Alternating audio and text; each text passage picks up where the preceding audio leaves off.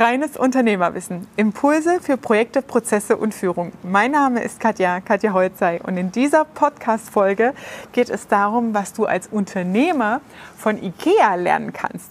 Also bleib dran und verschaff dir Freiheit durch reines Unternehmerwissen.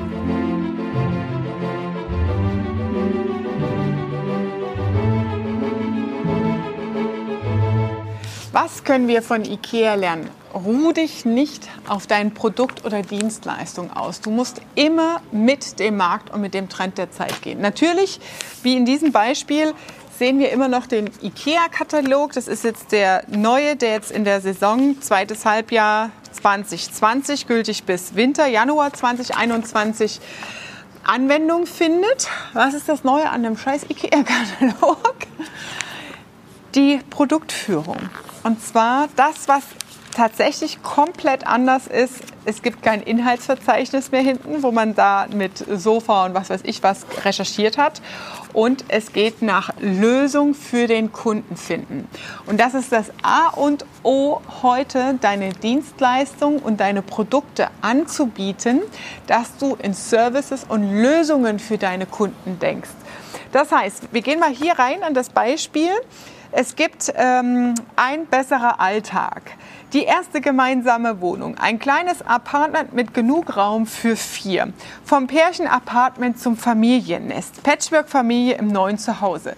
Das heißt, es geht gezielt auf die eigene Zielgruppe ein. Und du selektierst dann quasi nach, okay, wer bin ich? Wow, da gibt es ja perfekt die Lösung für meine Situation.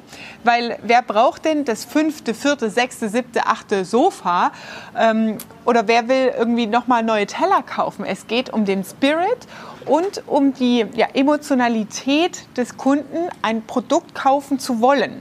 Und das, was wir hier sehr schön sehen, und das ist tatsächlich eine Innovation, auch wenn es auf Papier ist, aber Online-Shopping gibt es ja auch schon alles bei IKEA, das ist ja nichts Neues.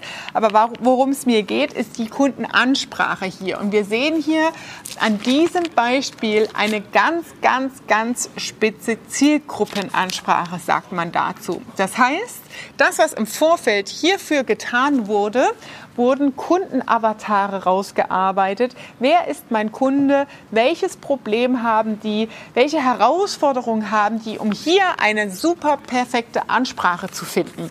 Das heißt, die erste gemeinsame Wohnung ist, wir ziehen zusammen. Ich habe das erste Mal aber wenig Budget, eine eigene Wohnung. Das heißt, es ist preislich auch nochmal anders gestaltet von den Produkten. Kleines Apartment mit genug Raum für vier.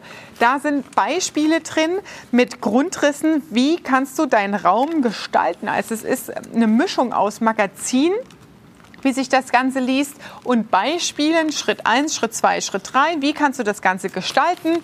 Hier haben wir mal einmal das Beispiel Leben zu dritt. Ähm, es heißt, es kommt ein neues Kind dazu, es, die Familie wächst und vergrößert sich hier auch mit persönlichen Fotos von irgendwem, wahrscheinlich von den Grafikern von Ikea meistens oder Models genommen. Ähm, das heißt, es geht um echtes Storytelling auch in diesem Produktkatalog. Und es ist ein ganz einfacher Möbelkatalog, der hier sich neu aufstellt. Also ruh dich nicht auf deinen Produkten und Dienstleistungen aus, denn du verpasst damit den Anschluss am Markt. Das Sprachverhalten verändert sich, das Konsumverhalten verändert sich. Und das, was wir hier auch sehen unter der Rubrik Tipps und Tricks, haben wir so typische Beispiele. Das perfekte Nickerchen oder AD-Klamottenstuhl. Wer kennt ihn nicht? Den Klamottenstuhl im Schlafzimmer, wo alles drauf gestapelt wird. Die perfekte Bildergalerie, Basis für schönes Licht, deine IKEA-Family. Also alles Probleme, die jemand hat. Perfektes Nickerchen wie zum Beispiel. Und wie finde ich eine Lösung dafür? Und das Ganze kannst du auch übertragen für dich, wenn du ins Marketing gehst, auch ins Online-Marketing oder Google-Anzeigen schalten willst dann ist es wichtig, im Problem deines Kunden zu denken. Und da kann ich euch nur aus eigener Erfahrung sagen, als ich damals gegründet habe mit meinen Beratungsleistungen, hatte ich, und das seht ihr hier, das ist mein Produktportfolio damals gewesen, das war auf meiner Homepage. Und jetzt können wir mal ein Ratespiel machen. Wer von euch hätte denn Lust, mit mir einen SIPOC Makigami oder Prozessmapping-Workshop, eine 5a-Analyse oder 7 plus 1v durchzuführen. Mit Sicherheit keiner, weil keiner diese Sprache versteht, diese Fachsprache. Das sind alles Methodiken, wie du Geldfresser eliminierst als Unternehmer in deinen Geschäftsprozessen. Das heißt, auch ich habe diese Lernkurve in den letzten Geschäftsjahren erfolgreich hingelegt und dadurch Jahr für Jahr meinen Umsatz immer verdoppeln können, bis auf siebenstellig inzwischen. Und ähm, das möchte ich dir an der Stelle wirklich mitgeben. Es ist nicht schlimm, Fehler zu machen und irgendwie auch mal eine scheiße Homepage zu haben. Aber das, was schlimm ist, wenn du in den Stillstand gehst, wenn du im Stillstand bleibst, deine Innovation nicht rausbringst, nicht zulässt, Impulse aus dem Markt, aus gesellschaftlichen Wandel nicht aufgreifst und das alles verschläfst. Also es ist super, super wichtig, diese Dinge immer wieder zu hinterfragen, ein Unternehmernetzwerk auch zu haben, das dir immer mal wieder ja, eine Reflexion gibt oder neue Impulse gibt. In Unternehmernetzwerken ist das so, dass halt immer mal einer um die Ecke kommt und sagt, ah, ich habe jetzt neulich ein Tool gefunden, mit dem kann ich Multiprojektmanagement Reporting bei mir zum Beispiel ganz einfach implementieren, ohne große Softwarelösung, ohne große Softwarekosten. Denn das ist ja das, was oft passiert. Wir haben als klein- und mittelständisches Unternehmen ein Problem im Kopf und gehen dann zu unserem ITler den bequemsten Weg und sagen, hm, programmier mir mal hier meine Buchhaltung, Kostenstellen, dies und das. Und du zahlst einen Arsch voll Geld für eine individuelle Lösung, die dann auch nicht kompatibel ist mit anderen Serviceprodukten.